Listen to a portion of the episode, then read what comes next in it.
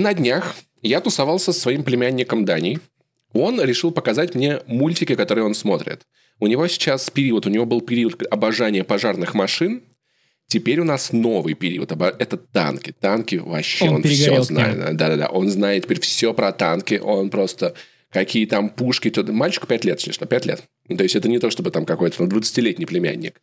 Вот, он такой, танки так прикольно, у меня есть вот такой, а еще Тигр есть, еще есть Т-34. А, а, а, Brawl Stars, а, это лучшая игра, но Он там нет танков. не в том возрасте, вообще не в том возрасте, Погоди, Максим. 5 лет это тот самый возраст для Brawl Stars. Кстати, ты не находишь не находишь немного странным, что у мужчин за 50 и пятилетних мальчиков довольно много тем для обсуждения? Да, определенно. То есть, типа, а, какое твое любимое дуло?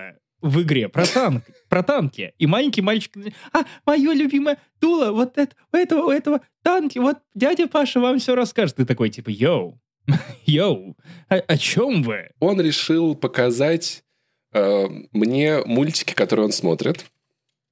Он такой, давай посмотрим про танки мультик. А я знаю, что он смотрит мультики на ютубе про танки. Короче, достаточно дешево нарисованные мультфильмы, э, но стильно, стильно, не продерешься флеш-анимация. Arcane. И там типа ну, на уровне, где-то на уровне, да-да-да, мультик про танки. Где-то, да. Да-да, там между где-то, между Arcane и Воронинами. Там танки, советские, немецкие, американские, у них, знаешь, глазки есть, есть рты, они друг по другу стреляют, они воюют, у них все дела, у них нормально все. Э, там появляется танк Сталин. Он с трубкой и усами. И мой пятилетний племянник такой... И он расстреливает. Нет, он только... Нет, он, он... Ты что? Сталин таким не занимался. Ты что? Глупости какие-то говоришь, Максим. И мой пятилетний племянник такой...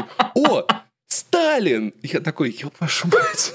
Ты, а, а, я такой, слушай, а там есть танк Ленин? Он такой, кто? Я такой, неважно, малой, все окей, я понял. Слушай, я просто повторю, я еще раз сброшу эту мысль про то, что пятилетним мальчикам и мужчинам за 50, у, у них очень много тем общих для обсуждения. Сталин, танки, Тан Короче, смотри, тема какая. Он показывает мне, видимо, там какая-то последняя серия сезона. 700 тысяч просмотров на Ютубе. Ну, детский контент, окей, много набирает. Если вам интересно, как это выглядит, можете...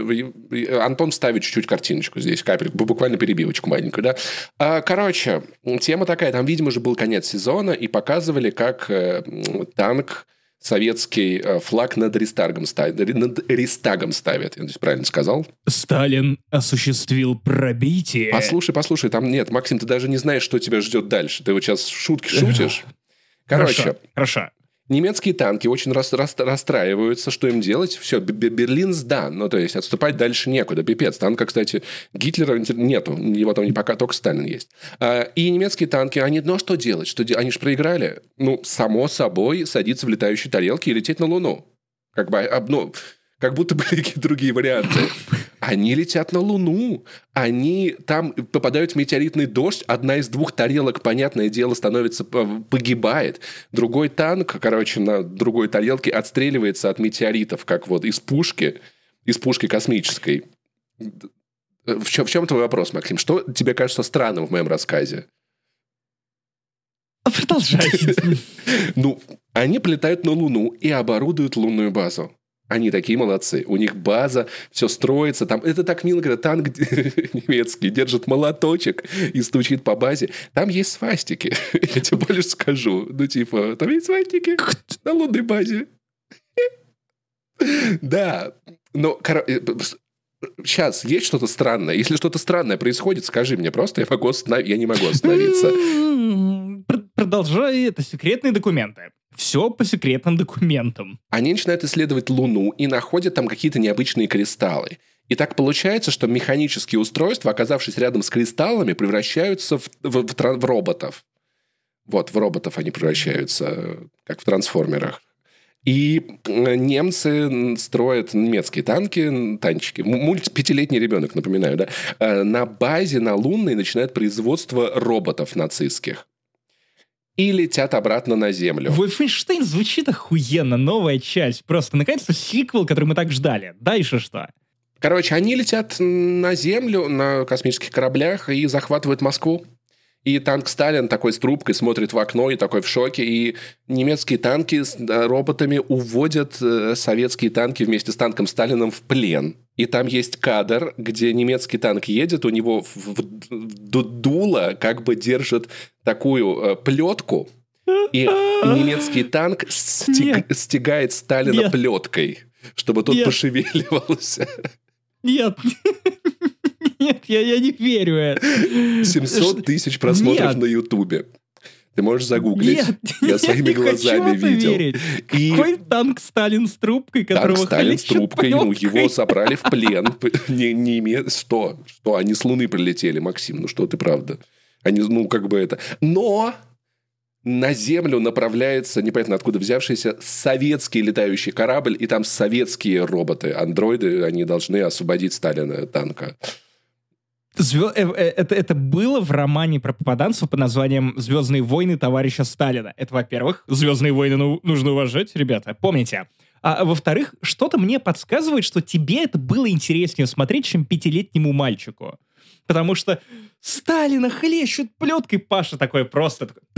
Кстати, в, в этот момент я просто такой, я такой, лучше на самом деле я не знаю к этому относиться. С одной стороны, я понимаю вот этих озабоченных родителей, которые, господи, что смотрит ребенок? Потому что, ну, я как, как, как ярый либерал, да, я должен в этот момент возмутиться. С другой стороны, ему пять лет, нахуй. Он вырастет. Ну, мне, возможно, возможно, Сталин для него останется героем мультика, понимаешь? Вот это меня беспокоит. Что такое Сталин, прикольно! Типа, вот так, кусатый. С другой стороны, мы росли на бананах в пижамах. Я нет, но, видимо, ты да. Австралийский мультсериал. Не помню такой. То есть там же тоже достаточно странный мультфильм-то был так-то. Я рос на, на, Киев, на Киев научфильме. Ебаный рот, блядь. Лучше реально, наверное, танк Сталин. Я не знаю. Потому что все вот эти вот, вот эти вот научные мультики про... Я, кстати, помню один про феминизм. Не помнишь? Там, где мужик постоянно... Он в космос летал, а женщина тарелки мыла. Там был такой мультик.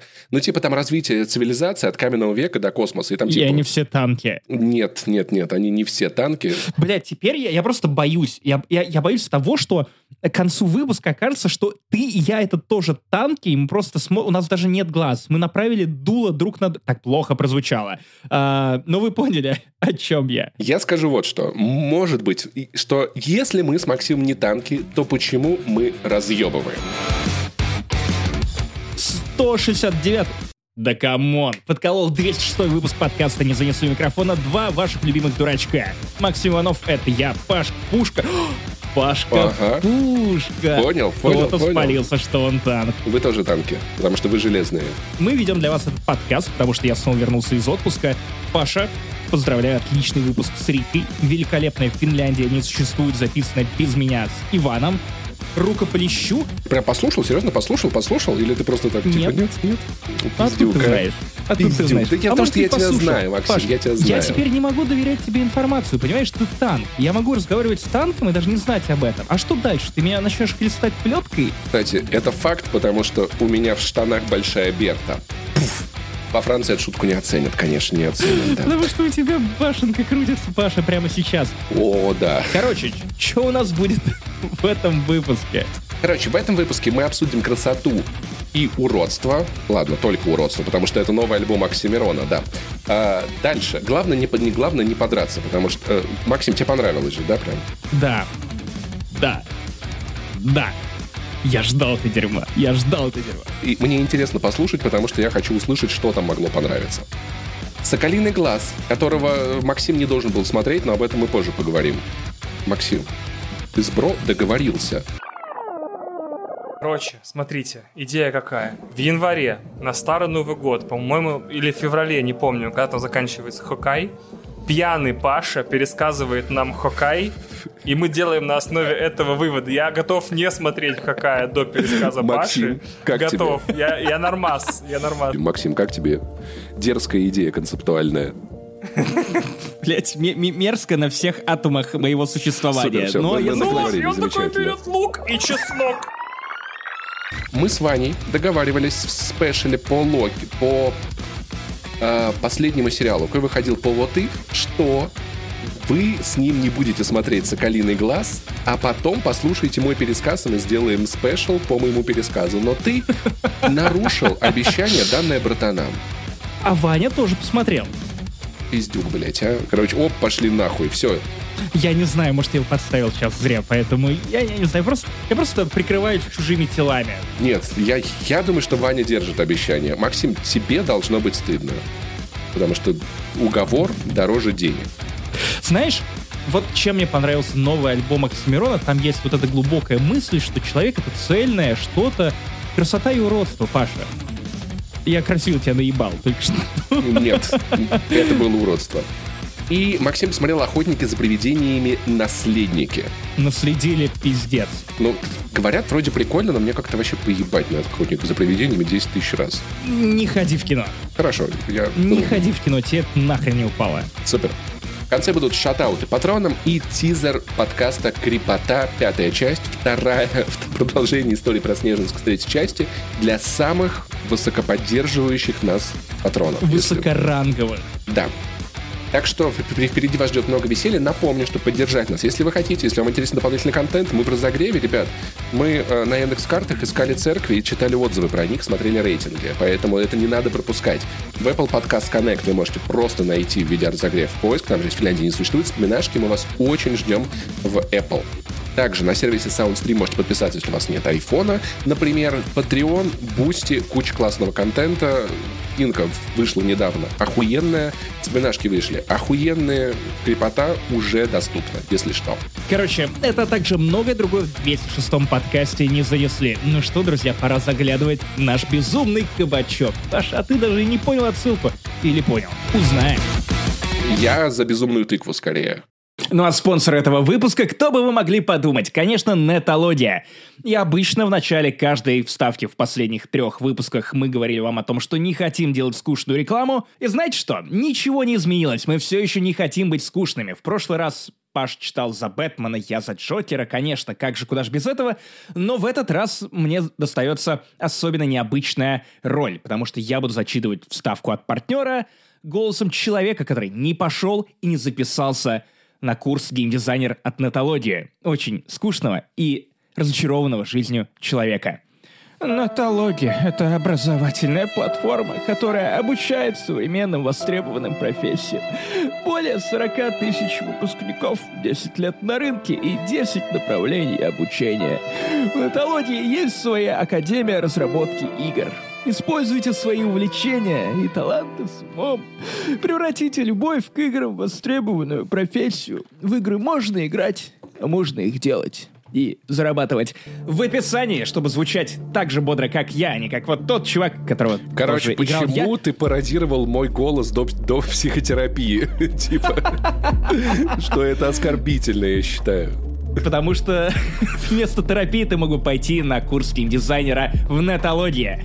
Итак, Паша, э, у нас интеграция на 3 минуты. Это коротко. Не переключайтесь. И знаете что? Даже за эти 3 минуты игровая индустрия изменится до неузнаваемости. И это на самом деле очень классно, потому что классические вузовские пятилетние программы для многих современных профессий совершенно точно начинают работать все хуже и хуже, потому что появляется новая фича, пока это добавят в образовательный план, пока его твердят, проходит 5 лет, и вот вы уже устарели на 5 лет. А преподаватели нотологии могут добавлять новые знания по ходу появления новых технологий. Плюс там трудятся специалисты, которые уже прямо сейчас в индустрии, они работают, например, среди них есть и сотрудники Remedy, и вы прекрасно понимаете, что в игровой индустрии, как и, в общем-то, в любой индустрии, есть два способа влиться в эту тугую струю. Это либо пить, очень много пить либо с разными... Петь. Либо петь. Либо же нетворкать, то есть наращивать связи. И если вы идете на курсы, где вам очевидно преподают люди из самых разных студий со всего мира, то вы обрастаете связями. В следующий раз, когда вам понадобится работа, вы просто пишите кому-то из них, и они не рассматривают вашу заявку так, как будто впервые вас видят. И на самом деле общение с вашими же коллегами, которые учатся на тех же самых курсах, вы получаете доступ к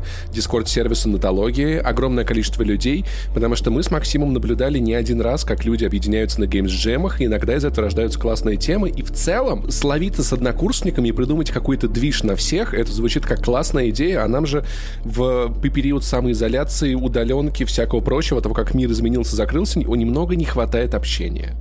Просто рассматривайте это как Power Рейнджеров, то есть вот их много, с одной стороны, но только объединившись вместе, они собираются в огромного мегазорда. Это бессмысленная метафора, но красивая, согласитесь. как Power Rangers и ты, Максим Иванов, в этой потрясающей футболке с шибами. Жалко, слушатели подкаста не слышат. Не видят. Короче, если вы давно мечтали стать геймдизайнером, который перевернет игру и не запишет 10-минутный трек о том, как он переворачивает игру, простите, не выпуска без Оксимирона. В общем, вы знаете, что делать. Проходить по ссылке в описании, регистрироваться на курсе Designer от Нетологии и поддерживать в том числе и наш подкаст. Потому что Нетология нам платит и помогает его развивать. А в следующем выпуске вас ждет последняя интеграция от Нетологии, где мы будем подводить итоги нашего конкурса, в котором мы разыгрывали два сертификата на обучение на курсе Game Designer. Друзья, спасибо всем, кто прислал питчи. Я посмотрел некоторые. С нетерпением жду обсуждений. Так, ну что, рассказывай, Максим Иванов. Так, погоди, а ты меня как доске вызвали, знаешь?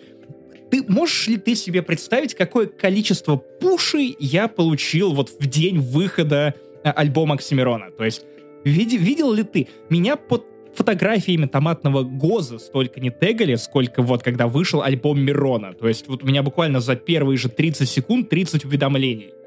29 из них мои, потому что я писал людям, как, знаешь, я безумный звонарь, который бегал по улицам, типа, вышел, вышел, вышел. Я надеюсь, что люди собирались под окнами Оксимирона и кричали «Выпускай! Выпускай!». Слушай, э, давай обсудим сейчас с тобой наш конфликт, потому что, как я понимаю, тебе не зашло. Э, обсудим, а через 10 лет я запишу на тебя дис, где я расскажу, что все было не так. Итак, Паша, э, давай я, наверное, начну, давай. потому что ты уже в позиции атакующего. Нет, мне правда интересно. Мне правда интересно. белыми как выбрали это сделать Эминем и Оксимирон. А, смотри, а, я в большом восторге. Окей, окей, я не буду перехваливать этот альбом, но я как фанат счастлив, что это не обманка, это не прикол. А, ну, это, это альбом. Ты начинаешь говорить как Оксимирон. Я буду говорить как Оксимирон и ничего не говорить. Да, э, смотри, э, я понял, что после этого альбома я понял, что мне очень не хватает антимузыкальности в музыке.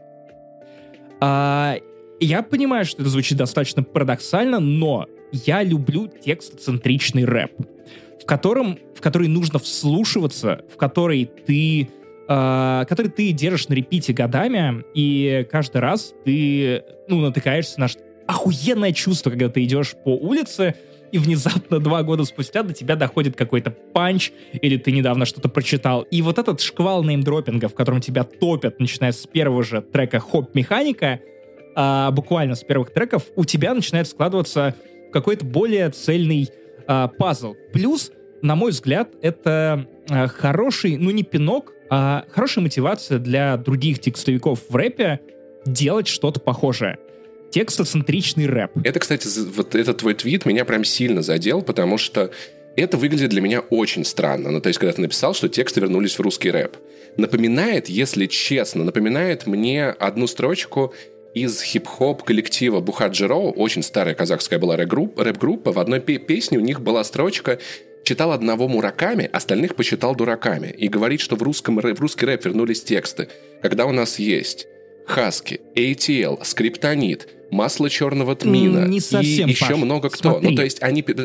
Шило. Они все пишут охуительные погоди, тексты. Погоди, Паш, ну не совсем ты то, не, не совсем так ты меня воспринял. Смотри, Uh, есть определенный... Окей, типа я в первую очередь говорил про Big Baby Tape, Кизару и других людей, которые ежегодно оккупируют просто Да, да, да, потому что я это вижу так, да, как ты слушаешь Мамбл рэп и Оксимирона, понимаешь, а те другие ну, текстовые шедевры, на самом деле, ты их, ты их ну, а ты ими не заинтересовываешься, и я не ставлю это тебе в пику, ну, просто не интересуешься. Но не, ну, говорить ну, при мне этом... Мне очень нравится... Погоди, э, смотри. Но отрицать в том, смотри. что это тексты, это странно. Ну, то есть это хорошие тексты.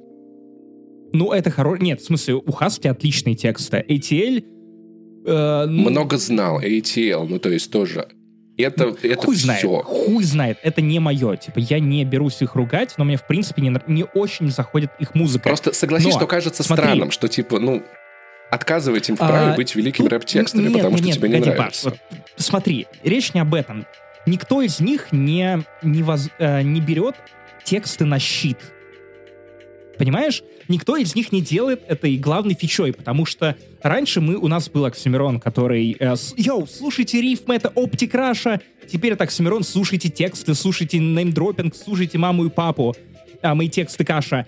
А, но, типа, он делает акцент на этом, потому что у него нет ничего другого. Он не шибко великий музыкант, в том смысле, что, ну, типа, ну, его припевы — это не кэтчи припевы даже того же самого Кизару. Из всего, что я назвал, реальный музыкант только скриптонит. Все остальные читают под бит. И все. Под классные биты по-своему, но тем не менее, ну все, что есть в них, это текст. Это текст, это те миры, которые они привносят. Это не отличает их от, от Оксимирона. То есть Антоха МС заморачивается на музыку. Скриптонит, масло чер- черного тмина просто читает под бит. Я понимаю, что ты имеешь в виду, когда говоришь, что они читают под бит, но Оксимирон задрот в хорошем смысле. Он искусственно переусложняет свои тексты, заставляя обращать на них гораздо больше внимания. То есть в том числе и неймдропинг, шквал этого неймдропинга он нужен ровно для того, чтобы ты пошел и обратил еще больше внимания на эти тексты, чтобы ты полез в Genius. И это тоже хороший прием. У меня вот ощущение от этих текстов, как... Помнишь, когда мы были маленькие, были такие раскраски, где типа черно-белая картинка и циферки подписаны. И чтобы как бы э, картинку разукрасить, тебе нужно выбирать цвет этой циферкой и раскрашивать маленький фрагментик. И что Оксимир... ну, текст Оксимирона выглядит как вот эта вот незаконченная картинка. А ссылки на цвета — это ссылки на Genius. Где? А почему незаконченная? Потому что, чтобы понять эту картинку, тебе нужно лезть на Genius. Погоди, но ты, погоди, ты как главный ценитель мета-нарратива, ты понимаешь, что отсылать читателя, гуглить что-то на... Это гениально в том смысле, что, окей, я понимаю претензии, но я вижу в этом осознанный прием. Типа, я, я хотел бы писать простые тексты, о чем он сам неоднократно писал, но я не умею. Но я умею их искусственно синтезировать, я сказал это слово как дед, переусложнять их и насыщать кучей инфы. Там даже есть строчка про то, что, типа, школьники на Genius, и, разумеется, ты заходишь на Genius, на, на, на, на текст этой песни, и видишь там на этой строчке, типа, школьники на Genius, э, пояснение это мы. Ну, это достаточно смешно. Окей, хорошо. Это прием. Просто я считаю его плохим приемом. Ты считаешь хорошим. Потому что мне больше нравится то творчество, в которое ты вслушиваешься и оно отзывается в тебе. А это выглядит как облако тегов. Шульман, Егода, Путин, Навальный, Вазис 2 Б, криминаль. Ну, то есть он просто очень много умных слов говорит, чтобы выглядеть умным и все, что он может сказать, это в России очень плохо. Но, типа, это то же самое, что он делал в Горгороде. Кстати, в Горгороде позволь опинировать как Семирону. Это интересно, что ты выцепил именно это, потому что я гораздо больше... Я соглашусь с этим поинтом, что иногда некоторые треки звучат как э, набор тегов, облако тегов, в том числе трек «Иностранный агент», который мне нравится как он звучит, но при этом он не имеет никакого отношения, собственно, к иностранным агентам. Он опять, это репрезент, основанный на том, что я иностранный агент, я из Лондона. Мы слышали. В этот же день вышел альбом «И тело», и там есть трек иностр... про иностранных агентов намного, на мой взгляд, лучше. Кстати, мне показалось, или, или я слышал «И тело» на одном из треков, в треке «Грязь». Да, будто. это он. Это что он. это за мода, блядь, не подписывай тех, кто с тобой фитует? Это, это что за... Это, это нормально? Слушай, а мы обсуждали это с э, Рябовым на его кухне, и у нас было такое впечатление, что это нужно для дополнительной мистификации на пустом месте. Может быть, Потому может что быть. ты сидел и гадал, монеточка это или не монеточка. А по поводу того, что этот рэп ничего не оставляет тебе, да хуй его знает, чувак. Я лично, например, выцепил очень много личных историй Оксимирона, которые гораздо больше, ну, во мне отозвались, чем а, попытка поругать власть, не ругая власть напрямую. Например, а, все, что он говорит про терапию, все, что он иносказательно э, намекает, на, на что он иносказательно намекает с первых строк, э, с хоп-механики, когда он называет имя э, грузина, который рисовал обложку последнего альбома Borderline Земфиры, которая перечеркнута, перечеркни мою жизнь Дэна Гвазалио, по-моему, как-то так его зовут, и он с первых же строчек заявляет о своем... Кажется, его передиагностировали на пограничку. Угу. А, и там очень много такое. Ты слышал? И, и теперь его день это 2 августа. Нет, или 3... Или, нет, это день ВДВ. Забыл, когда день пограничный. 25 мая, по-моему. Ты, ты, слышал трек э, «Улет»? Я послушал все треки, и знаешь, я тебе что скажу? Ты можешь спросить меня про любую песню, я не помню, слышал. Я, я послушал их все. И опять-таки... Хорошо, моем... улет — это тот трек, э, про который все сначала подумали, что это трек про то, как он абьюзил своих партнерок. Mm-hmm.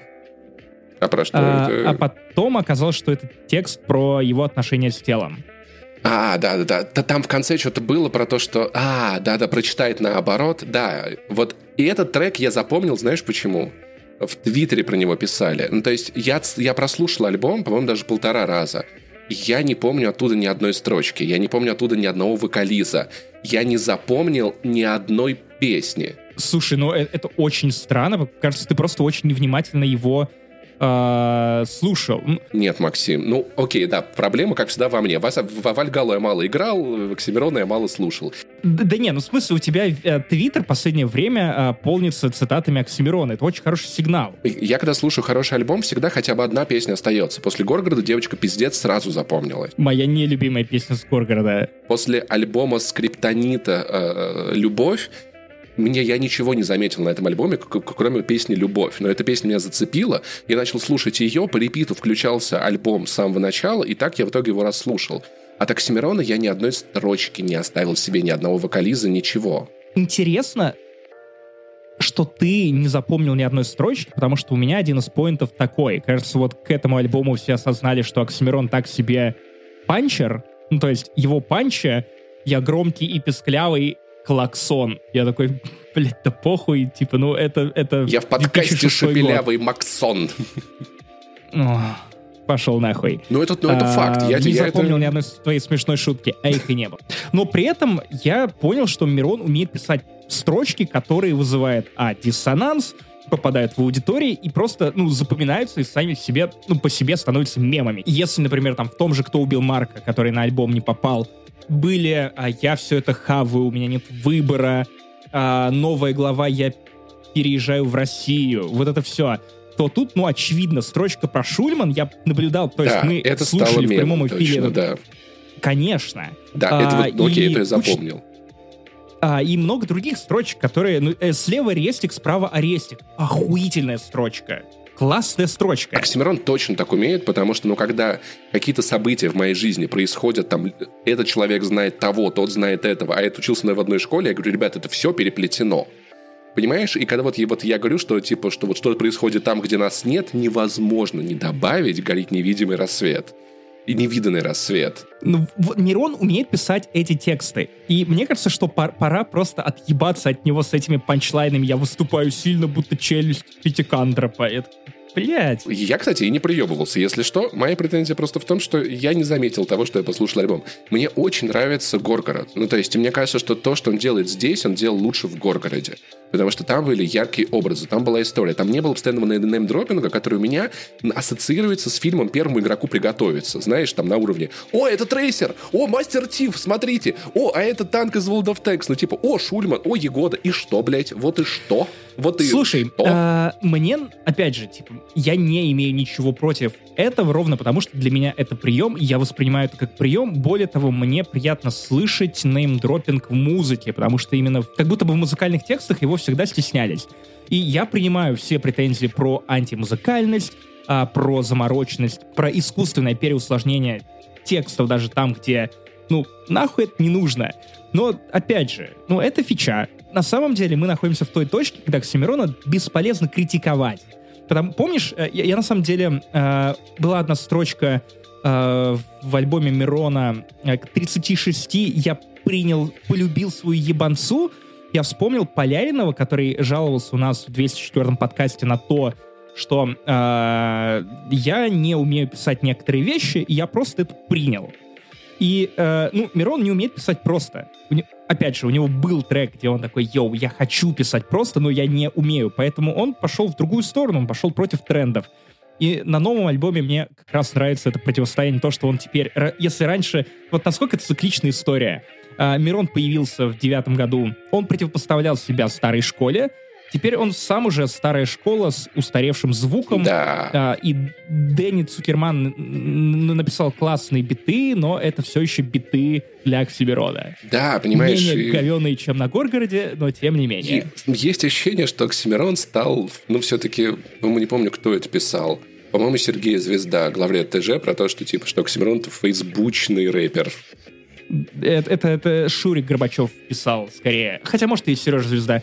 А, кстати, опять же, очень, я, я очень поржал с метаиронии, а, и все-таки Мирон делает это осознанно. 19 трек, рецензия, который не понравился ни одному журналисту, который писал рецензию на этот альбом. Просто я, я прочитал примерно 50 текстов про альбом Оксимирона, потому что мне правда это интересно.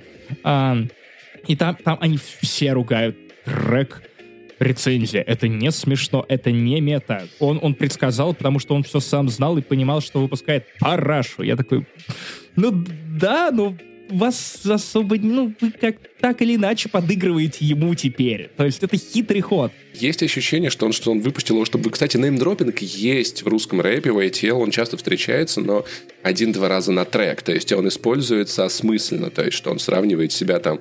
Он пишет книгу по Ридьяру Киплингу, там, сравнивая себя с Аистом Мамарабу, он упоминает там Джекила и Хайда там, или кого-то еще. И при этом, на самом деле, прикольно, у него тоже есть очень интересная строчка. Мне очень нравится, выходила год назад или два года назад песня а, «Крепанули меня, крепанули тебя». Ну, то есть, это одновременно, понимаешь, как бы, что крепить, как взяли полицейские, и крип в смысле напугать. Ну, типа, чем тебе это не охуенный текстовик? Ну, да нет, слушай, опять же, нет уникального параметра, по которому можно оценивать охуенность текстовика. Я просто хочу тебе объяснить, что этого очень много в рэпе. Оно прошло мимо тебя, и это не претензия, да. Да я знаю, чувак, но я люблю вот такой я замороченный, понимаю, да. искусственно переусложненный. Я люб... до сих пор слушаю Эминема.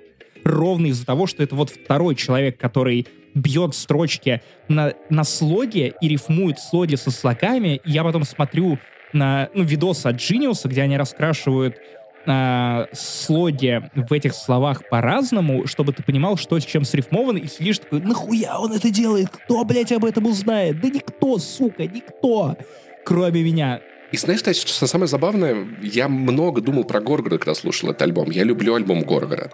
Забавно, что Горгород не устарел за эти годы, а только стал еще актуальнее. И в целом он как как высказывание, он целостный, он понятный, без копания в Genius, Википедии, обкладывания словарями, и очень красивый, полный метафор, и хорошо описывает то ощущение, которое я испытываю от России, что тогда, что сейчас, сейчас, наверное, даже больше. И в целом, мне кажется, что он как, блин, было бы классно его перевыпустить на самом деле. Мне кажется, многие, многие могли его пропустить, поэтому послушайте Горгород, реально очень классный альбом. Многие могли его пропустить. И не просто потому, что он концептуальный. чувак. Слушай, мне кажется, тебе не кажется, что Оксимирон стал событием для Фейсбука и Твиттера? Они все-таки прям... Нет, нет, нет, нет. Э, он в глобальном чарте Spotify на пятом месте. Ну, Слушай, ну какой ну, окей, хорошо, какой аргумент. Но я когда заходил в Яндекс Музыку через день после релиза альбома, там не было молнии ни на одном из треков. А когда релизился Тату, там были два трека с молниями, вот переиздание, прям в тот же день через пару часов, а у Оксимирона ни одной молнии. Ну, я, я не знаю, братан, потому что даже клип на «Кто убил Марка» очень быстро набрал свои, сколько там, 15 миллионов просмотров. А, кстати, еще э, это может объясняться хотя бы тем, что он выпустил э, этот альбом опять э, на разные платформы, в разное время э, где ты выпустил, где ты не выпустил, в среду. Опять-таки, Артем Миллионов хорошо писал про то, что кто убил Марка мог бы быть трендом фейс, э, постом в Фейсбуке.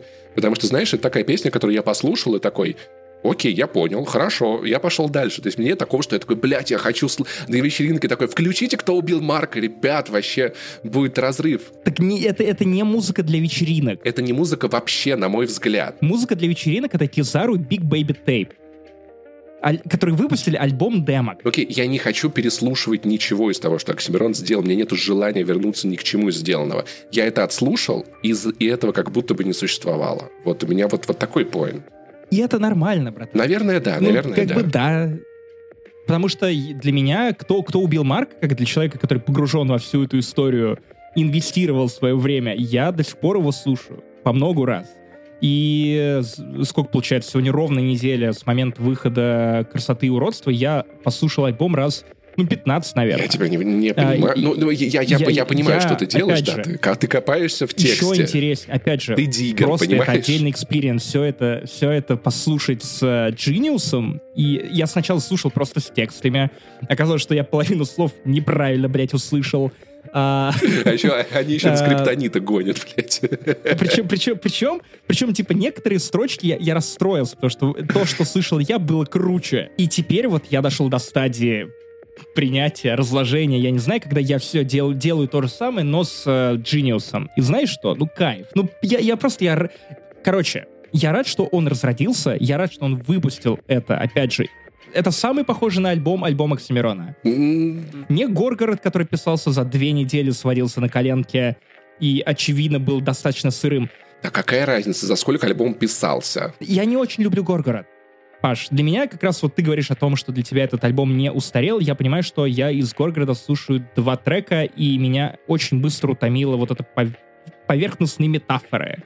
Антиутопия. Все, за что предъявлял Мирону Слава КПСС на батле. Знаешь, что мне это напоминает? Короче, э, есть такая штука, знаешь про нюхательные коврики? Короче. Так. Э, собственно говоря, э, я как раз-таки вот заказал один для Сани, потому что Сане надо научиться успокаиваться как-то кроме кусания царапания меня. Этот, это, короче, такой ковер с очень длинными ворсинками, куда нужно прятать лакомство. Чтобы увлекать котика, э, как и другими способами, ты прячешь лакомство. Для собак они тоже, кстати, есть. Ты прячешь лакомство очень глубоко в этот ковер, и он большую часть времени занят тем, что он выискивает среди этих ворсинок это лакомство. Вот какие у меня ощущения. Ты диггер, Максим. Ты ищешь золото, ты майнишь его, ты около реки стоишь в этих штанах Левайс, знаешь, вот это. Да, я это откопаю я. тут. Здесь золотая лихорадка. Паша, а знаешь, кто ты? Кто? Знаешь, кто ты? Кто? Ты танк. Я все это хаваю, у меня нет выбора. Но, знаешь, на самом деле лучшее, что я в этой всей истории прочитал, прочитал, нет, это был э, разбор от мужа Шульман на строчку «А Шульман». Господи. Кто-то сумел это? передушнить Оксимирона. Это, это, да, я читал. Это, это, это великолепно. По-моему, это вот именно тот уровень, потому что сложность слов по поводу Мелфиктвины Шульман, что нужно понимать? Как настоящий хищник, Оксимирон питается не зеленой травой, так называемой реальности, а свежим мясом тех, кто воспринимал эту реальность, в скобках, апроприация, о которой он поет, оно про это. Также делал Пелевин, но Окси пошел. И, ты, ребят, просто, просто найдите на ТДЖ. Про, про, свою жену. Вот, да, у меня есть ощущение, что ну, вот такое же от альбома Оксимирона. Типа, я не понимаю, блядь, половину этих слов. И не пойду, потому что мне кажется, что искусство... Ладно, хер Нет, нет, не, не будем в это закапываться. Окей, оно бывает разным, оно бывает разным. Я люблю почувствовать что-то от музыкальной композиции и потом покопаться в этом. Вот я вот я, когда я эмоционально схватываться. То есть ты тоже любитель ворсинок? Ворсинок и лакомства внутри? Да, просто, ну, окей, ты это учуял, я не учуял.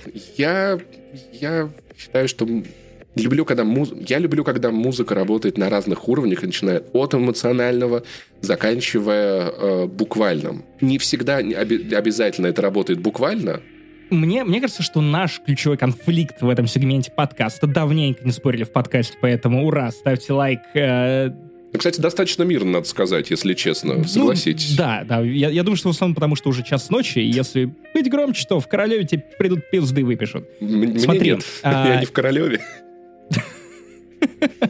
Да я знаю, куда звонить. Знаю.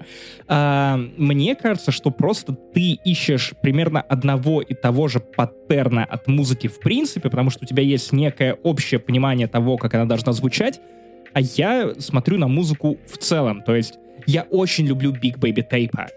И как бы я не мандел на то, что вот у него, у него свой лингва, который на самом деле перекрывает смысл текстов или э, ну да, смысл текстов, будем честны. И Big Baby Tape крутой, на самом деле, да. Ну, типа, я... Он прикольный. Типа, И на самом деле э, у него довольно необычные тексты. По крайней мере, до альбома демок под названием «Бандана». Я еще ну, раз повторю это, потому что это недописанное Chicken говно. Muscle — это одна из моих самых заслуженных песен в прошлом да, году. Да, да, да. Earth Day тоже классная.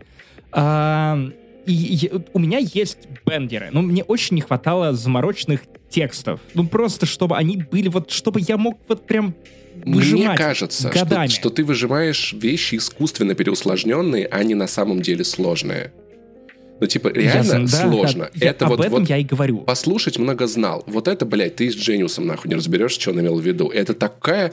Это, так, это многоэтажка просто из образов, конструкций, в которых ничего буквально понять невозможно. Это надо почувствовать Погоди. и расшифровать. Метафоры, метафоры это все-таки что-то отдельное. Я именно вот про...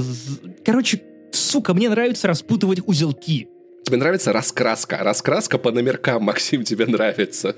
Я из тех людей, которые любят, типа, э, разворачивать, раскручивать всякие хуйни. И когда я слушаю этот искусственный переусложненный альбом Оксимирона, я занимаюсь тем же. Я не наслаждаюсь музыкой. Я не собирался, сука, ей наслаждаться. Я собирался раскручивать узелки. Последний вопрос. Я хотел в, разогр... в разогреве спросить. А что у тебя там такого в Spotify в рап, что ты э, говноед? Что, типа, что там такого? Я представить даже не могу, что может быть. Я не хочу это обсуждать, Паш. Это, это... Я ехал на электричке из Выборга в этот момент.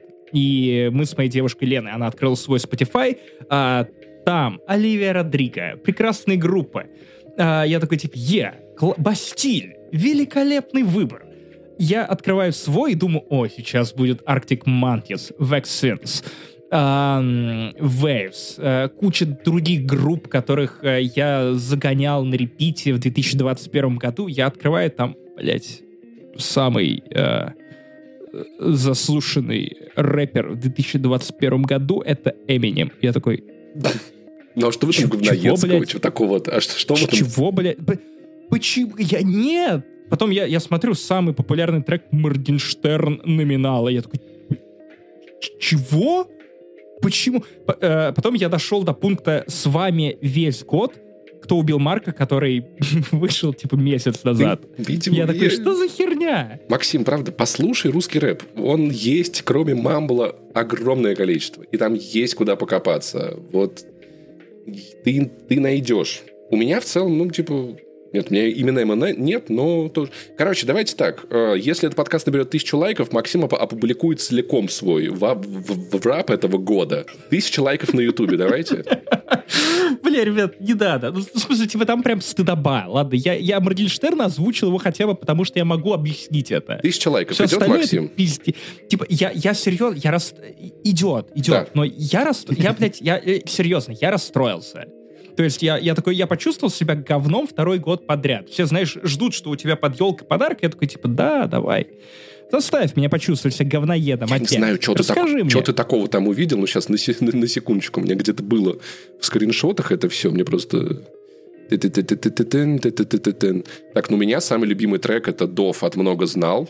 Любимый, лучший исполнитель скриптонит «Много знал» Хаски, Ирина Кайратовна и «Кисло-сладкий». Как тебе? Ты скучаешь по соусам? Ну, типа, да, э, как бы топ жанров русский поп, русский хип-хоп, русская инди, русский рок, инди-рок. ну, то есть, вот такой я человек. Но забавно, что музыкальная аура, энергия и смелость. Я такой, вау, блядь, я энергичный и смелый. Ну, вот у меня много знал, как бы, и ничего. У, у меня спокойствие и на хайпе одновременно. Я такой, Поэтому, Максим, я бы, я бы на твоем месте успоко... успокоился и хайпанул нормально. Ничего такого. Тысяча лайков Максим выложит, мне интересно. Но в целом, ну, мое мнение, да, ну, нормальный варп, что такого-то? Что такого-то? Говноеды, у говноедов в варпе это вы весь год хвалили Путина. Вот, вот так это выглядит, понимаешь? Вы критиковали прививки. Вот, вот как он выглядит. Варп, варп, варп, Spotify говноедов. У тебя все в порядке. Итак, Паша, я даже не знаю. Каждый раз мы с тобой как-то по-разному смотрим на сериалы Марвел, поэтому я даже не знаю. Я думаю, что тебе не нужно смотреть «Скалиного глаза» просто по одной причине.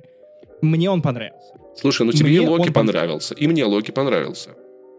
Черт, вот тут ты меня и А еще нам Ладно, обоим не хорошо. понравился вот это вот про, про вот этого сокола, это зим, зимнего солдата, тоже нам обоим не понравился. Это правда. Но «Соколиный глаз», окей, очень хорошие шансы есть на то, что «Соколиный глаз» тебе зайдет. Но лучше посмотреть его прямо вот перед Новым годом, потому что это ультимативный сериал перед Новым годом. Потому что я когда буду заебанный, мне будет прям кайф вообще. а кого кто-то... Потому что «Соколиный глаз» там тоже заебанный. Я, я прям дико обожаю первого крепкого орешка, а, ровно по той причине, что для меня это рождественское кино. Кстати, надо записывать вспоминашки про рождественский став. Вот это хорошая идея. Для меня это рождественское кино, потому что там Рождество. А Маклейн попадает в какую-то ебанину. Вторая часть про это же.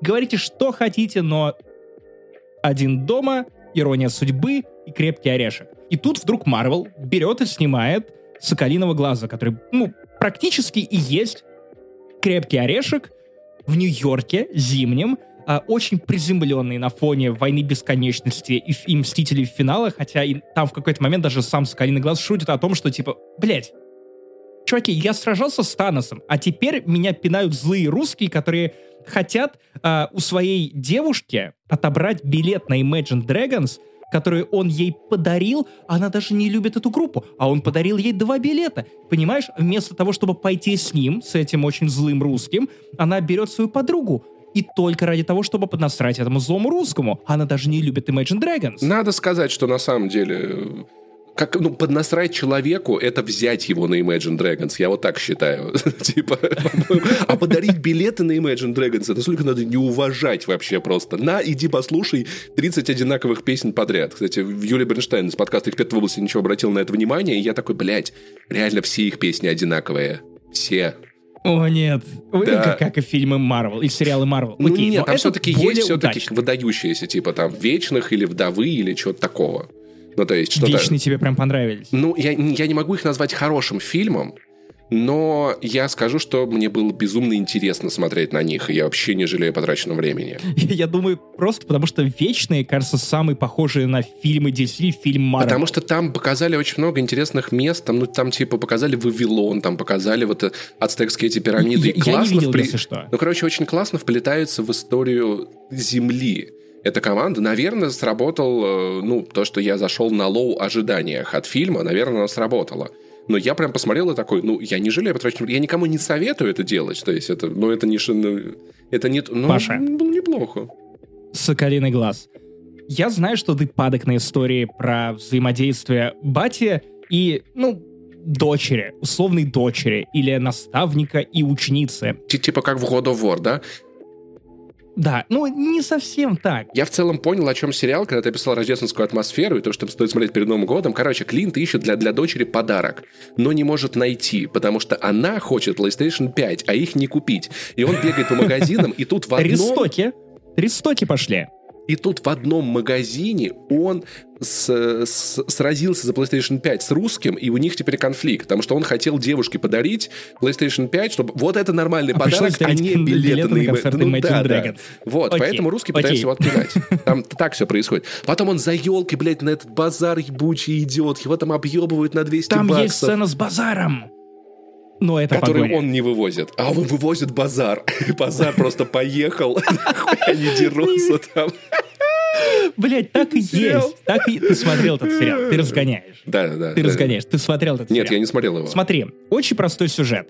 А, битва за Нью-Йорк в «Мстителях», а, в самых первых «Мстителях». А, Соколиный глаз спасает а, маленькую девочку, а, она очень вдохновляется им и видит в Соколином глазе самым не... А, не разрекламленным, не расхайпленным героя Марвел вернее, супергерой, члене Мстителей во вселенной Марвел, потому что, например, там прямо сейчас под, э, под Рождество запустили мюзикл «Роджерс», куда позвали, конечно, Соколиного глаза, и он, он, с еблом ебла смотрит на то, как какие-то костюмированные э, идиоты пляшут и поют про то, что Роджерс, Роджерс, и смотрит на себя на сцене такой, господи, что, что за черт? В этот, э, в этот момент лицо Яна Цапника, оцените шутку, просто выражает всю боль, которая в нем есть. Что происходит дальше? Короче, эта девочка после того, как ее спас, э, собственно, Клинт, э, каждый раз хочет добавить другую фамилию, э, и, она Иванов. решает стать лучшей на свете лучницей.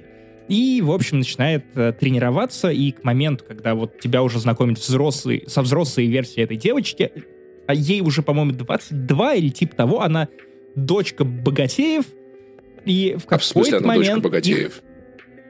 Богатеев, богатых. А, да, я думал, ну, она... людей, которых нужно есть, Паш. Ты не знаешь, а, что подожди, я думал, я, я, я думал, Кли... а, Клинт, типа, она не бездомная, и поэтому Клинта я подобрал, а Клинт Это просто... его дочь. Ну, я помню, да. Нет, ну я просто думал, она без родителей осталась в Нью-Йорке, он ее воспитывает. Нет, Оказывается, у нее нет, богатее. У нее есть... Окей, один, одного родителя не стало. Скажем так, он не дома, угу. как у Бэтмена. Все свободно, хата свободно, приезжай. А, тут то же самое. И, ну, вот мама при этом, она прям богачка, она заведует компанией, э, которая занимается слежкой Мы таких не за любим, преступниками, да? там Чертовы всякие базы и прочее.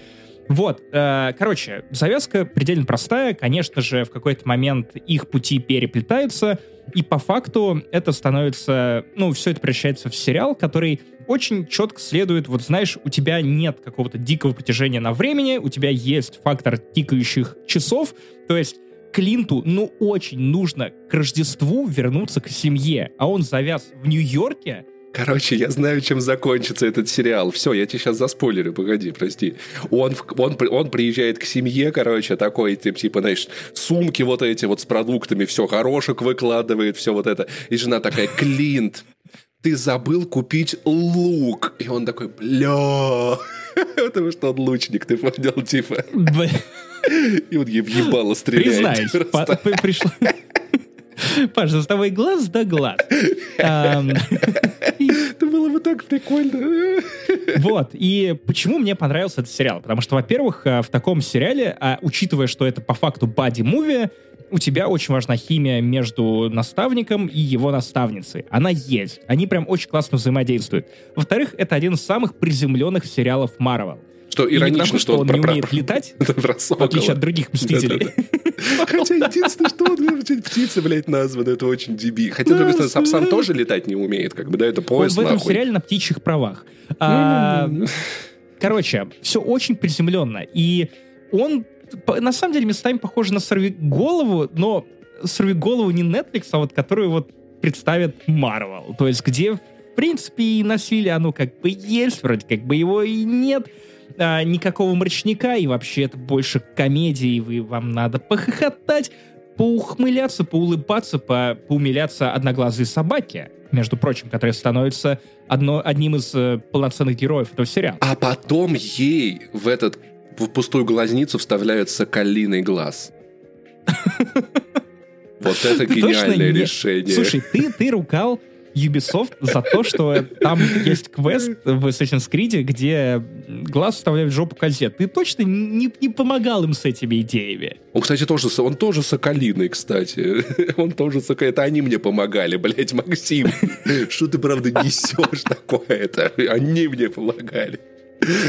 Простите, простите. Вот, и э, по итогу у тебя есть э, противостояние банд, э, очень веселые злые русские, черт чертовски харизматичные. Ой, я люблю злых русских, я сам из них. У тебя есть неслышащая злодейка, которая, тем не менее, дает пизды Соколиному глазу, и у Соколиного глаза у самого проблема со слухом теперь. А, он ходит со специальным аппаратом, а, и, разумеется, тут, блин, очень пиздатые сцены есть, когда его лишают этого аппарата, разумеется, то есть постоянно его делают чуть более уязвимым Точно так же, как Еще и более уязвимым, успех, блядь. Еще более, да. Вы успех и так взяли. крепкого орешка во многом, э, ну, он строился на том, что Маклейн постоянно уязвим, а значит, ты можешь ему сопереживать, потому что ты похож на других героев боевиков. Помнишь, у Вани Усовича был классный разгон про Мстителей, минут на 10, про то, что, типа, что там делает мужик с луком, типа, и его, наверное, брали в команду и такие, а что ты делаешь? Такой, ну, я стреляю из лука, типа, а что ты еще умеешь? Ну, не, он точно чей-то родственник. Ты помнишь это ощущение во вторых «Мстителях»? По-моему, же мы писали на тот момент с тобой подкаст, что внезапно во вторых «Мстителях», которые я считаю достаточно ну, хуевым фильмом, самым человечным персонажем оказывался Соколиный Глаз. Я вообще не помню, что Потому что было, у него допустим. есть семья. Ну да, да, да. да. А они там дрова шутит. у него рубили, да, я помню, да, вот да, это, да. да. Шашлыки делали, Он да, оказался шашлыки. клеем, который нужен этой команде, ну не чтобы нюхать Соколиного Глаза, а просто чтобы время от времени... Подожди, в смысле, он клей, он же Клинт. Ну, типа... Да, да, Максим. да, прости. Прости, Пашка, Возраст. танк. Хорошо, танки не нужны. Сап, сап э, О, я хочу а. такой плакат, короче, на митинге антивоенном. Это будет Паш, очень прости, круто. я, я стесняюсь спросить. Мы опять байтим людей на то, чтобы они зашли на нашу видеоверсию на YouTube. Канал не занесли, подписывайтесь. Зачем ты кормишь кота грудью? Или это у меня ракурс такой? Ну, как бы, он пришел и лег, а руки у меня сейчас свободны, поэтому почему бы не подержать его на руках? Типа, я... Ну, Хорошо, все, я понял. Как эту булочку положить, я не знаю, ребят, если, честно. Если э, мы с тобой окажемся опять в одном помещении, имей в виду, что я воспользуюсь этим лайфхаком, э, и тоже приму кота на себя. А ты думал, что я сам к тебе лягу? А может, и лягу, посмотрим. Я знаю. Разыграешь свои карты. У меня есть вкусняшки. А, вот. Я скажу, что так в песне Оксимирона написано, ты просто там не понял. Там между Егодой и Сталином там вот про это. Вот это это имел в виду. Кстати, хорошая игра слов. Ягода малина, малюта ягода. Ну, да. Красиво же звучит. Ладно, но Там так и было, а, серьезно? не об этом. Было, было, конечно. Конечно, было, было. А, смотри, и очень классная атмосфера Рождества, очень классная атмосфера праздника, праздничного Нью-Йорка. И ощущение праздника, то есть прям с первых серий. Ты так много рассказал слово «праздник», как будто тебе кто-то платит за это, блядь. Дед Мороз. Праздник. Санта, я иностранный агент. По-нормальному не понимаю. Вот, а опять Оксимирон. Ну, в общем, окей, я понял. В общем, праздник, Клинт тусуется с 22-летней девочкой э, и не возвращается к семье. Тебе не кажется, что, возможно... Не смотрят мультики про танки для пятилетних. Тебе не кажется, что это вот та вот история, где ему жена звонит, типа... Погоди, Паш, вот, вот, вот, вот это вот, знаешь, вот это вот э, скепсис твой, умерь, пожалуйста. Он просто почувствовал себя живым с 22-летней баристой из Кофекс. Вот, он я вот только об этом... Ему жена звонит, типа, Клин, ты где? Он такой, ну, да я с друзьями. Тут, типа, понимаешь, Валерка приехал, значит, из этого, из, из Оклахомы. Мы тут сидим с ним. И я такая, Клин, да кто тебе звонит? Заебало завали, типа, да-да-да, мило, не-не-не, я, я с друзьями, я, я приеду, честно, я уже в пути, я прям вообще... Я бы летать умел, я прилетел, тут, мило, в, в городе знаешь, объ... да. объявлена красная тревога, концерт Imagine Dragons. Да, тут в городе красная тревога много коммунисты. Типа, Imagine Dragons коммунисты, блядь, я так и знал. страж из вдовы. Вот, поэтому я думаю, да, что в целом это как-то, ну, какая-то такая история. Ну, то есть это что-то вроде... Она, она не обязательная, она не размашистая, она, очевидно, не повлияет на весь мир киновселенной Марвел. Нет, но, сука, этого очень не хватает. Вот история «Сокол и Зимнего солдата» — это история, которую просто, ну, можно было не рассказывать потому что она ни на что не влияет, она не цена сама по себе. Ну, не цена она. Э, Соколиный глаз очень атмосферный, еще там пиздатейшая, сука, погоня на машинах. Как раз где базар, елки, Ваня Ефимов, наш дизайнер, конечно, очень сильно перехвалил ее в том смысле, что, типа, возможно, это лучшая погоня во всем кинематографе. Ну, ну нет, нет, Вань, ну нет, но погоня классная. Понимаешь, что забавно? Что Марвел в конце 2021 года заставила тебя смотреть елки.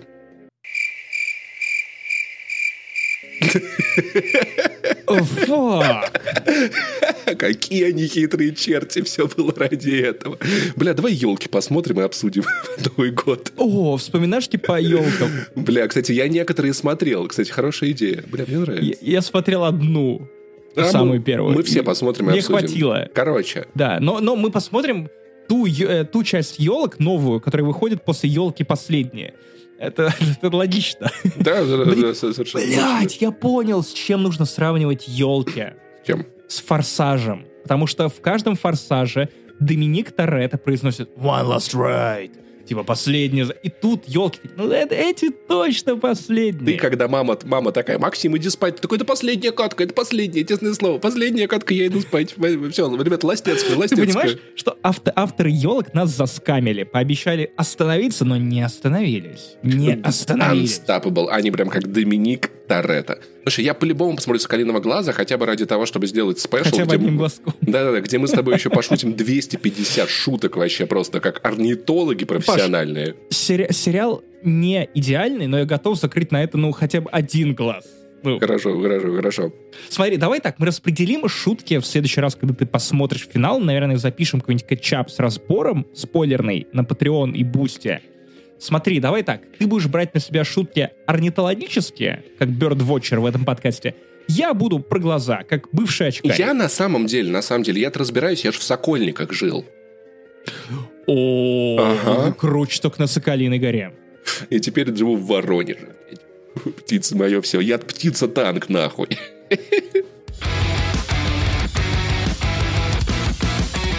Я посмеялся от души, потому что я сходил в кино на новых охотников за привидениями, потом я зашел на Metacritic и взглянул на оценку этого фильма у критиков, потом посмотрел на оценку зрителей, потом зашел на Metacritic охотник за привидениями предыдущего ребута «Охотников за привидениями», посмотрел на оценку критиков, посмотрел на оценку зрителей, и как-то, знаешь, стало грустно. Максим удивительный что... человек, его смешат цифры. Очень, очень, типа, да. 6, и я читаю алло, блядь, я алло. 15, 15, 15 раз я послушал Оксимирона, поэтому... Бля, 15... И 16 Знаешь, и опять же, как та бабка, которая чинила телевизор, которая, да, а вы будете еще чинить телевизор? Он же взорвался. Буду, буду. Монтировать, сука, Максим. не будет показывать. По фактам, нахуй. Монтировать. монтировать. Окей? Факт-чек. Классика, Паша, блядь. Угу. А, так вот, смотри, что с оценками? И, да, ну, очевидно, что критики облизали фем-ребут э, «Охотниц за привидениями», который полон был шуток вроде «Сила вагины» и «Ора». Это на самом деле срань, если честно, вообще как фильм, но это виноват Пол Фиг, Пол Фиг пошел нафиг. Да. Он хуйню снимает ты просто вообще. Же. Ты смотрел «Охотниц»? Я смотрел, да, блядь, я, я на Канобу делал видео про это, алло. А до этого я смотрел еще вот это, блядь, девишник в Вегасе, который тоже срань. Я тебе рассказывал, помнишь? Там, где они пошли свадебные платья мерить, да, и на улице срали в свадебном платье. В общем, полфиг просто нахуй, нафиг пошел, все. Я сказал. Вот. А, и, и при этом его захвалили критики. Тут, наоборот, критики разругали, зрители захвалили. Потому что, ну, тут полная попытка угодить вообще всем фанатам. Это фильм, который сделан с большим-большим уважением, и знаешь, мне кажется, что это ровно тот случай, когда уважения, блядь, даже слишком много. Даже «Звездные войны» не заслуживает такого огромного количества уважения, потому что как будто бы был, э, была цель снять трибют, но не было цели снять самостоятельное кино. Как седьмой эпизод «Звездных войн». Именно. Я, я к этому и вел, потому что Red Letter Media в своем обзоре э, как раз «Охотников за привидениями», наследники новой части, они верно подметили, что, возможно, седьмой эпизод «Звездных войн» очень сильнее всего и хуже всего повлиял на современный Голливуд, и, на мой взгляд, я уже от себя добавляю, и на игровую индустрию в том числе, потому что пошла мода на софт-трибуты, которые то же самое, но как бы продолжают и мы сюжетную об этом линию. говорили, по-моему, в выпуске с Поляриновым, где я разгонял про то, каким я хотел бы видеть один дома. И про да, то, что да, да, вот эти да. ребуты и... ради ребутов, это... И вот тут не совсем то же самое, потому что, с одной стороны... Окей, давай, давай по порядку. Uh, это фильм очевидный passion project, потому что это фильм Джейсона Райтмана, сына режиссера первых двух частей «Охотников за привидениями». Они вернули старую команду, но только, ну, опять же, имейте в виду, что это не фильм, который вертится вокруг них, Райтман сам писал сценарий с, с автором, консультировался с э, Дэном Эйкредом, одним из э, последним живым сценаристом первых двух фильмов и человеком, который выступал скрипт-доктором э, для настоящих «Охотников за привидениями 3». Это игры, которая была озвучена теми же актерами, написана, э, по крайней мере, в кооперации с теми же людьми. Если кто-то не знал, то скрипт-доктор — это не программист, который чинит скрипты, поломанные в играх, это человек, который берет сценарий и доделывает его, как бы, типа, редактор. исправляет. Да, ну, да, да, да, да. Редак, редактор, который может постучать хуем и, и сделать хорошо вам. А, потому что стучать хуем — это, Паш, вот, я, я проверяю тебя базовые человеческие ценности. Вот танк такой не принял бы, Паша. Я смотрю, ну, у тебя тоже реакции нет. Дуло даже не приподнялось. Смотри. Я, я постучал. А, этот фильм, окей. По столу снизу. Просто у тебя стол низенький. Вот, раз он на уровне хуя. А, «Охотники за привидениями. Наследники». Это не ленивое кино, но это не но это не шедевр, как первая часть. Потому что первая часть, она во многом симпровизирована. И ее создателям как будто бы было немножечко похуй местами. Ну, то есть они делали, они угорали. И то, к чему это привело, то, какой сухой там юмор, насколько он циничный. То, что они вместо того, чтобы спасать Нью-Йорк, герой Билла Мюррея думает о том, как бы превратить охотников за привидениями во франшизу, это очень круто. Вторая часть оказалась не такой удачной. Ну, это просто тот же самый фильм а, с рядом странноватых сценарных решений. Позволь, пожалуйста, а, мне... Э, мы раз в год можно будем это говорить? Тех же щей да погуще влей, да? Вот это вторая О, часть. Да, ой, да, давай, давай сейчас вольем, сколько нравится, потому что раз в год можно, Паш, можно. Это попытка поженить охотников за привидениями с актером из «Очень странных дел». Ну, вернее, не с самим актером, а с очень странными делами. Но они все равно позвали Очень странные за привидениями. Вулфхарта. Или очень странные дела. привидения. Почему этот фильм не назвали И... «Привиденская братва»? Я, я против. Я привиденская ярость. И в итоге получилось немного странное месиво, потому что вообще Райтман-младший, он режиссер инди-драм. Поэтому первая, вот первая треть фильма, она выглядит как инди-драма. То есть, знаешь, эм, есть, ах, эм, есть дед. Дед бросил свою э, дочку. У дочки дочка при этом травмирована этим до глубины души, не понимает, что кого, она очень цинична сама по себе, у нее есть дети, она на мели, она уезжает на старую ферму, потому что ну, ее выселили, бабок нет, ничего нет, а там есть хоть какой-то шанс, может быть, получится продать эту ферму, хер его знает. Реально звучит как, как, как страна кочевников, или как он называется, я забыл. Именно. И все это тоже все это лишено суховатого юмора и, ну, первичных признаков охотников за привидениями, вот именно первых двух частей поначалу. Там привидения хотя бы есть? На ферме привидения, да? Да, потом, потом. Конечно, конечно, в том числе привидение деда, которое, ну, было засвечено, по даже в трейлерах, есть с ним привидение деда. Мне кажется, что вот когда Роберт Де Ниро умрет, Хтивый дедусь будет стоять надо мной каждый день и шутить вот, вот эти шутки про то, что жизнь — это зона пуха, каждый входит в нее на свой страх и риск. Ты знаешь что? Я пересмотрю это говно. Я пересмотрю его в четвертый Да, раз. я не сомневался Дедушка в тебе, Максимонов. Ты Оксимирона 15-15 раз переслушал. Э, ему... Я, я, я вел к тому, что я буду пересматривать «Дедушку Легкого поведения» вот раз э, с текстом с Джиниуса, где будут просто каждая из этих шуток гениальных. На самом деле, под зоной Бука имеется в виду аллюзия, аллюзия на ядерные взрывы, которые Советский Союз и США проводили в огромных количествах все это время.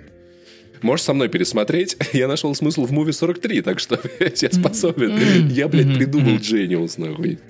И первую треть это инди-драма с, с суховатым юмором, но суховатость какая-то друг, другая, Паш. Вот ты, как инспектор по свежести, должен отличать одну сухость от э, засушливости.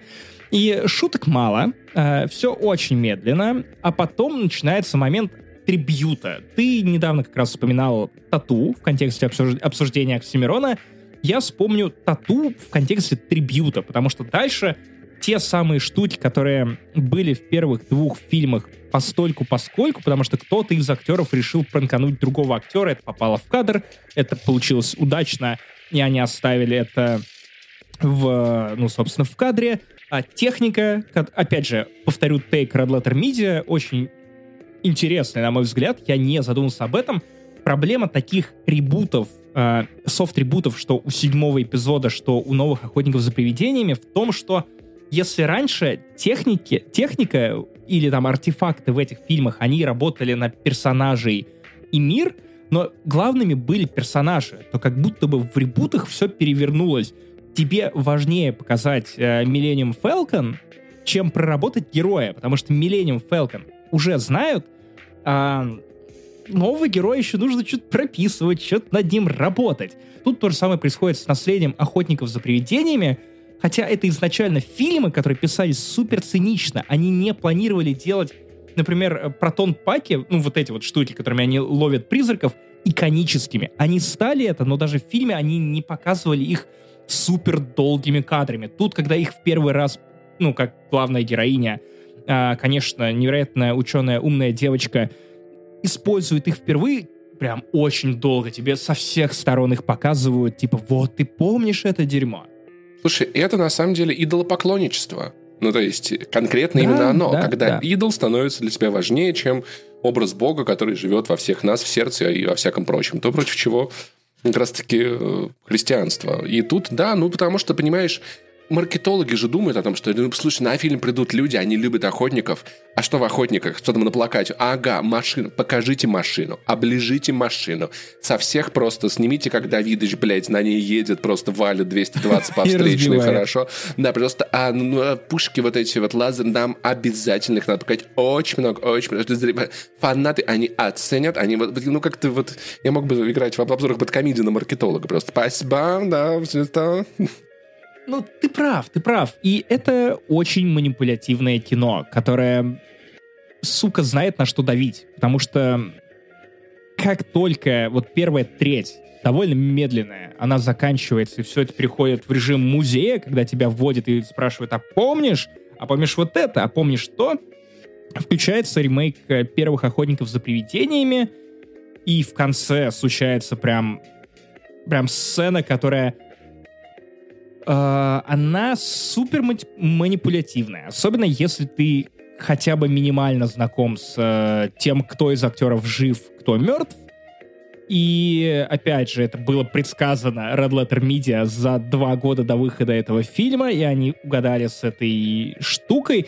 Короче, там просто гл- главный, главный герой такой, э, ставь лайк, если любишь охотников за привидениями и маму. И маму, да, и мамон. Заскамил маму. Вот. И я понимаю все минусы этого фильма, я понимаю, почему фанатам он нравится гораздо больше, потому что, ну, мне тоже понравился седьмой эпизод на момент его выхода. Я был в восторге от того, что это снова те «Звездные войны», а не вот то, что было в приквелах.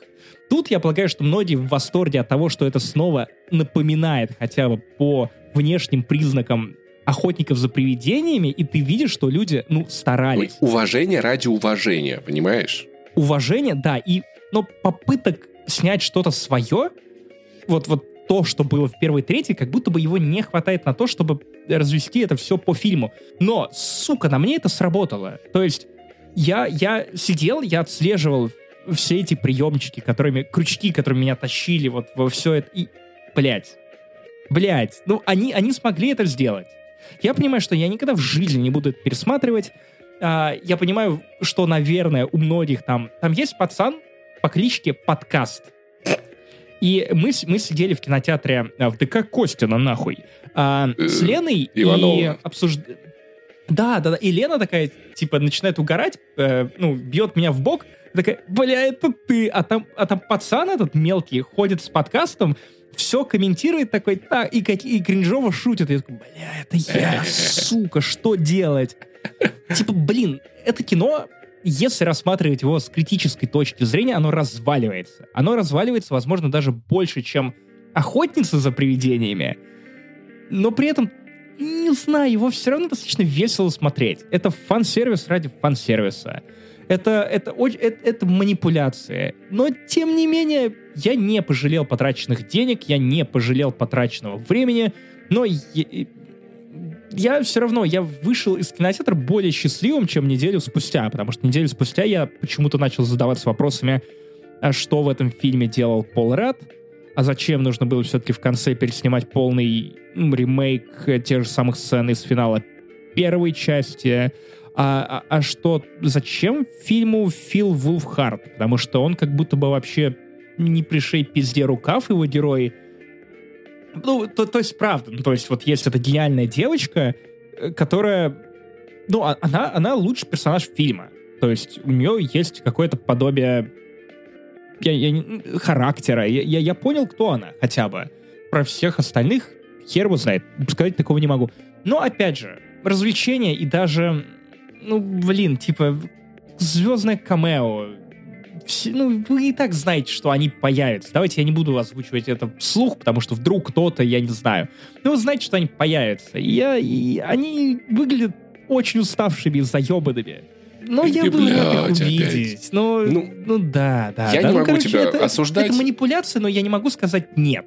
Не могу сказать нет. В тот же момент я не могу осуждать кино, потому что, во-первых, ну, за ностальгию, но ну, мы с тобой ведем подкаст вспоминашки, окей? А за, за манипулятивность, но меня, я вот с котиком играюсь так, что это в камере было видно, поэтому кто я, блядь, такой, чтобы это делать? Но смотреть фильм я определенно нахуй не буду, потому что я хочу что-нибудь новенькое, я хочу что-нибудь, что-нибудь, что-нибудь новенькое. Спасибо. Смотри, да, давай так, ты пойдешь э, в кино, но уйдешь после первой трети фильма. И такой, все, я посмотрел инди-драма по охотникам за привидениями, супер, пока. Я посмотрю дома, хорошо. И я додумаю, чем она закончилась, и потом расскажу в подкасте. Так, друзья, не переключайтесь. Мы видели, что рука уже потянулась к кнопке. Во-первых, шатаут респекта нашим самым топовым патронам и бустерам будут скоро, скоро. Но сперва послушайте тизер нашего нового подкаста «Крепота где Паша в очередной раз читает историю про метро в Снежинске. Тема со, тема со Снежинском, которую я, я, я начал во втором выпуске этого подкаста. Ты, ты, ты, ты может, скажешь, что это за подкаст? Крепота. Пятый выпуск да все знают, что, все знают, что они Никто включили, не знает. Максим. Крепота. Никто. Короче, Нет, тем... кто-то спит. Тему, которую я начал еще очень давно, до того, как подкаст «Крепота» сложился как формат, поэтому мы закончим со Снежинском, я надеюсь, еще через пару месяцев, и дальше будут только смешные крипипасты, потому что мне больше нравится, как они получаются, но я решил донести этот крест до самого конца. Более серьезные крипипасты, не так много поводов для смехуечек, ни течного языка, никаких лестниц там, никаких мальчиков, которые ездят на медведях. Коротко напомню, Максим, слушателям и тебе, что было в первом выпуске. Короче, Снежинск — это... Погоди, погоди в предыдущих сериях. Короче, в, в местную газету города Снежинск, закрытого, пришел э, человек, рассказал им эту историю и пропал. И теперь они не могут его найти и пересказывают его историю так, как она записана. Он с детства шарабился по этому городу, описывал там свою жизнь. Можете послушать предыдущий выпуск, если вдруг пропустили. И э, начал в, в, в какой-то момент э, находить двери одинаковые в городе, ведущие хуй пойми куда. И нашел разветвленную сеть э, скажем так, подземных ходов, которые долго изучал, но в какой-то момент, вот как раз-таки мы дошли до вот этого поворота в конце предыдущей крепоты, да, я сознательно не упомянул еще один вид помещений, которые скрывались за попадающимися мне дверьми. Лестница. Нет, это были короткие да. тупиковые коридоры длиной обычно около 8 метров, которые никуда не вели и ни с чем не соединялись. Поражали они относительно хорошей отделкой и совершенно своей бесполезностью. Была у них еще одна особенность, которую я осознал не сразу, но все-таки осознал. Иногда в этих коридорах, а если быть точнее под их полом, слышалось мерное, далекое гудение. И с этой точки мы готовы продолжить наш рассказ. Более серьезно, чем обычно, извините, правда. Я, я, я согласен, что это была не самая лучшая идея, но Да ладно, ладно. Это, ну погоди, ну все-таки разные форматы, разные подходы к, к этому подкасту взгляду и философии, смотри, я могу постулировать и манифестировать такие штуки, как смешные реакты на one time. Короче, это как в Докторе Кто. Я теперь все сравниваю с Доктором Кто. Вот есть общий сюжет, а есть one time deal. Ты отвечаешь за общую сюжетную арку, я за one time deal. Хорошо. Поэтому давай так, нормально, Хорошо. нормально. Разнообразие. С самого раннего детства я знал, что живу в особом городе, в секретном городе, в городе, связанном с тайной. Что это за тайна, я не имел ни малейшего представления, и, наверное, именно от этого она казалась большой и значительной. Тайна, на самом деле, это седьмой, секрет полового члена из стендапа Кристины, мы не будем его называть, нет, нет, нет, нет, нет. Да, да. Сейчас все стали очень умными, все все знают. А я до самого окончания института не ведать не ведал, что в моем родном городе делают атомные бомбы. И когда, проучившись пять с половиной лет в Ленинграде и прибыв по распределению, точнее по вызову, в, в НИИП, я наконец узнал, чем изо дня в день занимается большинство горожан, я был поражен. И, как жители, собственно говоря, Хиросимы и Нагасаки. Блять, Паша! Но это было 70 лет назад, уже можно шутить. Нет. Да, ну ладно. Или хуй его знает. Блять, это сложные вопросы. Я не готов отвечать э, на эти вопросы в подкасте, где мы просто шутим про... Как жители северо-востока Казахстана. Так тебе больше понравится? Окей. Актуальная политическая шуточка про Семипалатинск. Нет, это ужасное было преступление против Казахстана и вообще человечества. Я так считаю. Так вот, я был поражен, до чего тайна оказалась мелкой и никчемной, и я не поверил, что это и есть тайна, и не верю по, по сей день. Что было после возвращения в город? Наверное, примерно то же, что и у всех. Я стал инженером, конструктором, т.т.т., занимался культмассовой работой, развлекался на комсомольских вечеринках, ездил вожатым в Орленок, ходил по весне в походы. Отпуск проводил в Ленинграде, навещая друзей и родственников. Потом знакомиться с будущей женой, свадебное путешествие и не стреляющий тогда еще Кавказ. Рождение сына, дочери, а дальше Дальше тупик. Развал всего. Страны, работы, человеческих отношений, брака, наконец. Не буду об этом. Учеба в институте как бы выхватил несколько лет из моей жизни, не связав ее с городом. В детстве, не особенно задумываясь над течением жизни вокруг тебя, поэтому город, возникший перед моим взором, был для меня абсолютно новым объектом, который еще нужно было изучить и принять. Это примерно то, что я испытал в Воронеж, переехав сюда год назад, знаешь. Простить и принять. Да, да, да, да, да. Я понял, например, что совершенно не знаю окрестностей семидесятки. Не тех окрестностей, что находятся внутри периметра, а тех, которые непосредственно примыкают к нему. У нас в семье не было машины, поэтому в радиусе 50 километров для меня лежала совершеннейшая терра инкогнита. Вот почему я жадно погрузился в изучение родного края. Набат тайны еще не прозвучал тогда воочию. Многочисленные разговоры с жителями 21-й, воздвиженки, ключей, сельков стали для меня окном в новое пространство образов и представление о нашем городе. И сейчас я уже не помню, кто первый обронил эту фразу о территорию, которую ныне занимает Снежинск. Фразу, навечно запавшую мне в память. «Здесь никто и никогда не селился».